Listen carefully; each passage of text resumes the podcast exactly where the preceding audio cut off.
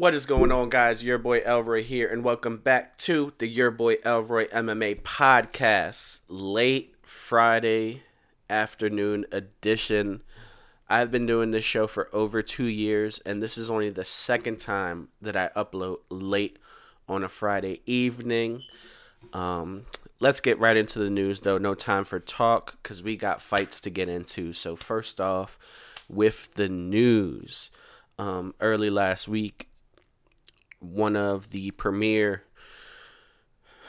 journalists in the MMA space, Ariel Helwani, put up a video. Now, we knew that his contract was coming to an end, and he put up a video saying that next Wednesday is his last day at ESPN, that he is that he was offered another contract, but he decided to step away. Ariel is honestly one of the best. We know that he has the time in and you know he I think that he does ask the right questions even though sometimes they can be you know stirring the pot but that doesn't really bother me um, too much. I think he does ask the right questions and um, honestly in my personal opinion I think that he's going to leave the MMA space. I think that with working at ESPN he got to taste a bit of the NBA you know covering the NBA and not that I think he's going to do it in a podcast form. I think that he might go work for a network that's already doing it.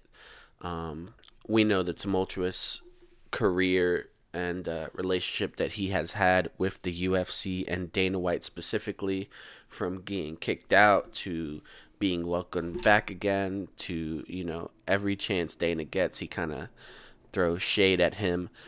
But whatever Ariel's going to do, I'll probably follow it because I've followed his career since I've started, you know, watching MMA and following it. So good luck to him. He was great. I'm going to be sad because I'm not really sure what my Monday is going to look like now without DC and Helwani, but we will see. Um, we had some awesome news coming out from Glory Kickboxing that Alistair Overeem has signed a multi-fight deal with them. Um, obviously to compete at heavyweight. This is exciting because you know most of Alistair Overeem's success did come in kickboxing. He, you know, it's hard to stand with him in a kickboxing space. Obviously, there's two fights that everybody has circled: either him versus Badr Hari once again, or him versus Rico Verhoeven. Uh, Badr Hari would be a great fight. The Rico fight would be tough because he's so young, but I love what you know. Glory is huge. Like not here in the in the states, but overseas. Glory kickboxing is a huge deal, and they put a lot of production value into the video of him signing. I thought it was a fantastic announcement, and I'm looking forward to seeing Overeem. You know, the only time I really turn on glory is, you know, when Rico's fighting or Badr Hari's fighting. So I'm gonna stick with it, and I'm gonna see what they do with Overeem. I'm I'm looking real forward to that. Um, let's see. In my notes, I have fighter pay dot dot dot. Boom. Who cares? I don't get why you guys care about fighter pay so much. They don't care about what you're getting paid. Why? Why do we care? Who cares? I really don't. But uh, the Ultimate Fighter episode two this week was fantastic. I think. Well, there's only been two fights. One of them was a finish. This is the first time a fight went to a third round, and it was great. You saw somebody overcome adversity, and the winner. Um, I'm not gonna lie, I don't remember his name, but he beat Mitch Raposo.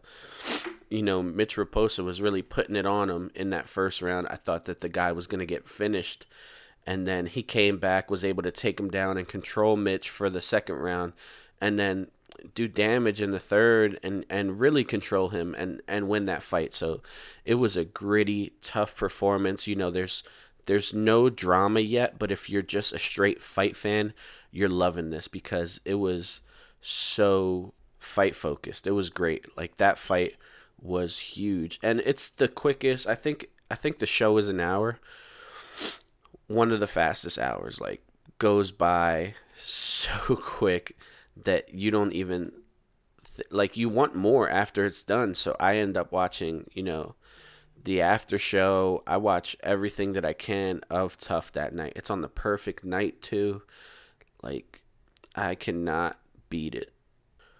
But moving on, let's get into some fight announcements for this week. We had a couple fights being made once again. We had a couple fights confirmed, so let's get into it. Carlos Condit versus Max Griffin.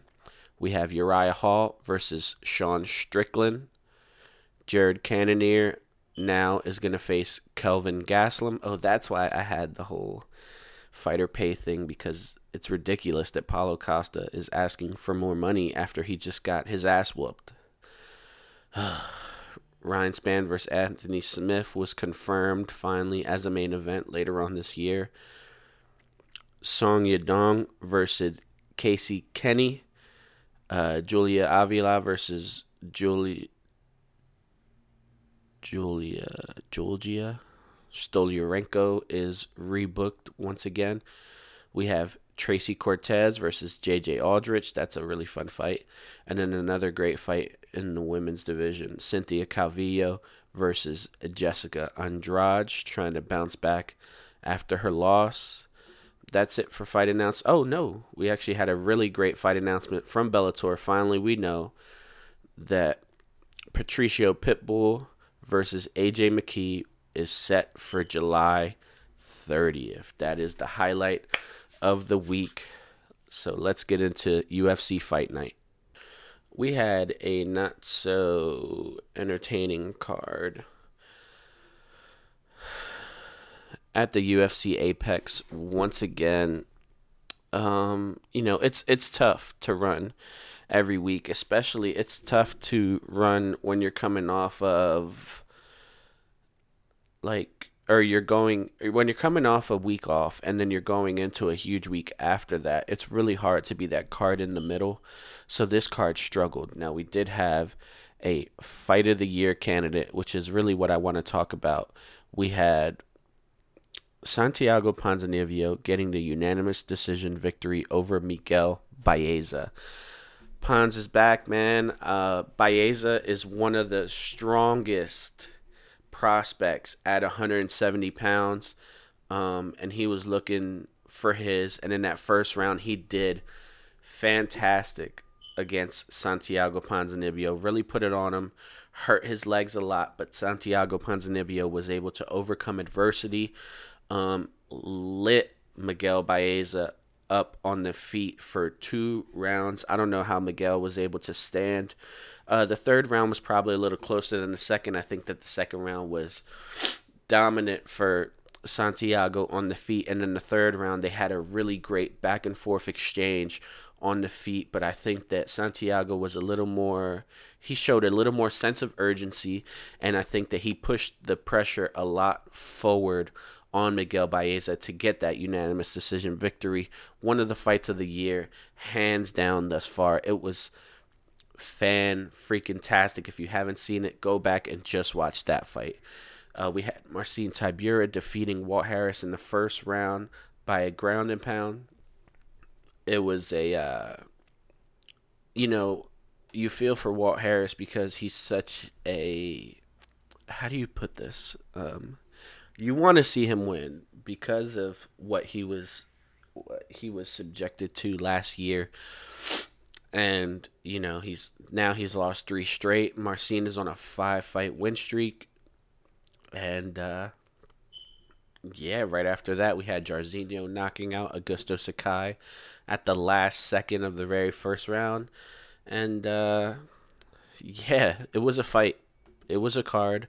I was happy to see it because I missed MMA, so I, I cannot complain to be honest but we had PFL last night. That's actually why this episode is late because I was up so late last night that I passed out before I was able to record. So let's talk about it real quick. I just want to cover the main card, starting off with Brandon Loughnane getting a majority decision over Tyler Diamond. If I look at the UFC card, or if I look at the, I'm sorry, Ponzinibbio and Baeza fight, and then I look at the Loughnane and Diamond fight. Those fights were neck and neck. This Loughnane Diamond fight was fantastic. If you like slugfests, if you like all heart, you have to watch this fight. It was razor thin. I do think Loughnane won, so they got that right. But damn, Tyler Diamond has a chin on him. He was able to overcome these really, really tough leg kicks and uh, get the. You know, he, he did lose to Loughnane, but I don't think it was a question. Like, I think it was a lot closer than a majority uh, decision because someone did score it a uh, a draw, so that's why it was that. But I do think that Loughnane won clearly. We had Bubba Jenkins defeated Bo- defeating Bobby Moffett.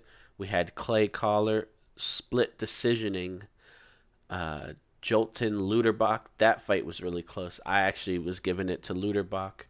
Um, Clay Collard, man, he has to he has to figure it out. You know, he's got hands, um, but he doesn't really throw with any power because he's trying to conserve energy, and uh, he's always worried about the takedown because that's what everybody wants to do to him. So I think that he still has a lot to work on in his game.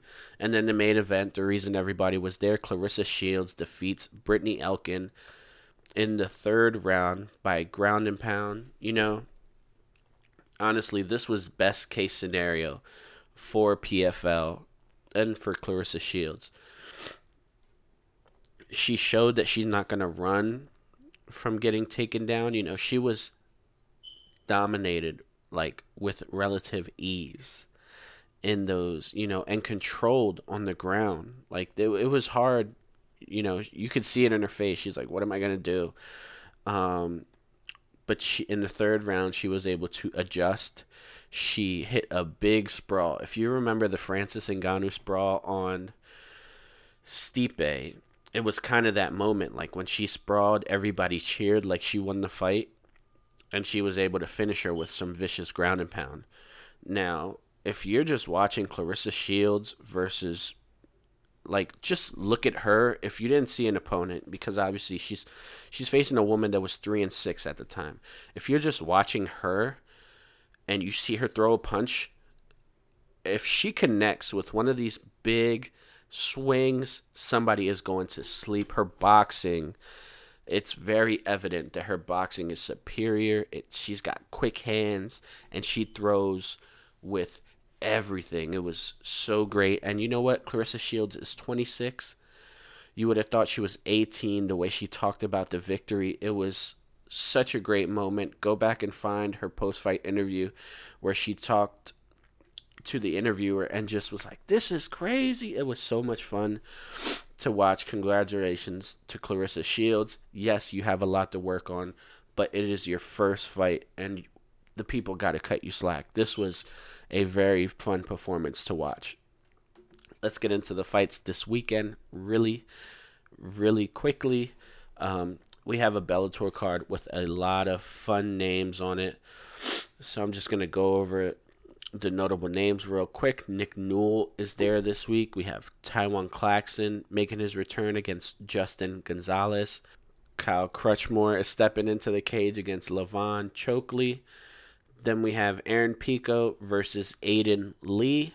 We have Paul, a fantastic, fantastic co-main event at 175. We have Paul Daley versus Jason Jackson, and then at 170 for the title, one of the best one of the best fighters at 170, not signed to the UFC. Both these guys, Douglas Lima versus Yaroslav Amosov. I'm ready to watch that in a few hours. You know, Douglas Lima is my favorite fighter in Bellator now that Michael Chandler is gone and Amosov is 25 and 0. This is going to be an incredible fight in the next few hours. If I'm you, I'm tuning in immediately. Then, of course, it's Stylebender Week, guys. We have UFC 263 Adesanya versus Vettori 2. I watched that shit show last night. I don't know if you did, but it's ridiculous. Um, I'm not gonna lie, man. I'm looking forward to the main event the most. I love Israel Adesanya. He's my favorite fighter in the UFC, and I want to see how he rebounds from a loss. You know, I don't look at that loss as such a big thing. Like he lost to Jan Blachowicz, the superior you know, at that weight class clearly had him in size. You know, I think Izzy needed more time to put on some muscle, you know, kind of take, I'd hate to say this, but kind of take the Jon Jones approach when moving up. And I really think that he's going to live up to his name and he's going to style on this guy, man. Marvin Vettori is a pressure fighter. He has really good wrestling and he's always in your face. I'm looking for Izzy to close the gap and finish the party nice and early. We have a fantastic co-main event: Deiveson Figueiredo versus Brandon Moreno. Two. This was my fight of the year last year for the second half of the year. We'll say it like that. Fantastic, fantastic fight. Ended up in a draw. Um, Deiveson yesterday. I don't know if I believe his you know hype as far as how how he reacted to Brandon Moreno. I just don't get it. How can you not like this guy? Brandon Moreno is one of the most likable guys in the UFC. But I love, you know, Brandon Moreno asking Dana, You think I'm a superstar? And Dana says, If you win this belt, you're going to be the biggest superstar in Mexico. I completely agree, man. Brandon Moreno is so much fun to watch. And hey, so is Deiveson Figueiredo. Let's go back to their first fight. Three weeks before that, Deiveson gets it done nice and early, Brandon Moreno is in a war against Brandon Royval, even though it only lasted one round. That was a war for that one round, ending with Brandon Royval getting finished because he dislocated his shoulder. Let's not forget that. And Brandon Moreno was able to bounce back and put it on Deiveson Figueiredo. This is a fantastic fight. I am so hyped for it. You know what else I'm hyped for? Leon Edwards versus Nate Diaz. Five rounds. The return of Nate Diaz, you know, say what you want. Nate Diaz wants to fight real fighters. He wants to fight the best of the best, and that's why he's fighting Leon Edwards. We get to see if Leon Edwards can last against an elite, elite grappler. Good luck, man. You know, I don't like how Leon Edwards just shrugs Nate off so easily. Last time we saw that was the Pettis fight, and Pettis got his ass whooped by Nate Diaz. So, you know, I think that Leon is the better fighter at this point in the game. But listen, man, you don't ever sleep on the Stockton product, Nathan Diaz. This is going to be such a fun fight. We have Demian Maia versus the returning Belal Muhammad. A fight that really goes under the radar. Park, Paul Craig versus Jamahal Hill. There's some animosity there as well. This is going to be a great fight. Then we have the featured prelim at 155 Quake Brad Riddell versus Drew Dober. That is a really, really fun fight. Brad Riddell trying to crack the top 15. Who else but Drew Dober to kind of welcome him into that competition? We have Eryk Anders versus Darren Stewart, too. Um, we have Lauren Murphy versus Joanne Calderwood. You know, possibly that person who wins that fight getting a title shot that's going to be a really fun fight. I think the girls are going to go all out in that fight. We have Hakeem Dawodu returning at 145 against Mas- Movsar Evloev. That should be a really great fight. Evloev undefeated at 145, and Dawodu always goes in there to put on a show. We have Pannie Kianzad versus Alexis Davis, one of the OGs of the female bantamweights. We have Matt Frevola versus Terrence McKinney, Steven Peterson versus the returning Chase Hooper. We have Fares Ziam versus Luigi Vendramini, and then opening the card, Carlos Felipe versus Jake Collier, the big boys starting off the night. Listen, if anything, I'm excited for UFC 263. You should be excited for UFC 263. This has been a jam packed, quick episode of YBE MMA podcast. You can find me on all forms of social media. Elroy Preps in one word. You can find the show on Instagram and Teespring, YBE MMA Podcast. Check us out. Interviews coming soon. MMA fighter Josh Oxendine coming on. Uh, I went to a boxing gym the other day, so in a few weeks I should be setting up in the middle of the ring and email um, and interviewing the coaches from Diaz Boxing Club out in Indian Trail, North Carolina. A lot of fun things, man. Stay locked to this podcast channel. If it's your birthday, happy birthday. Enjoy the fights this weekend, and we'll see you next week.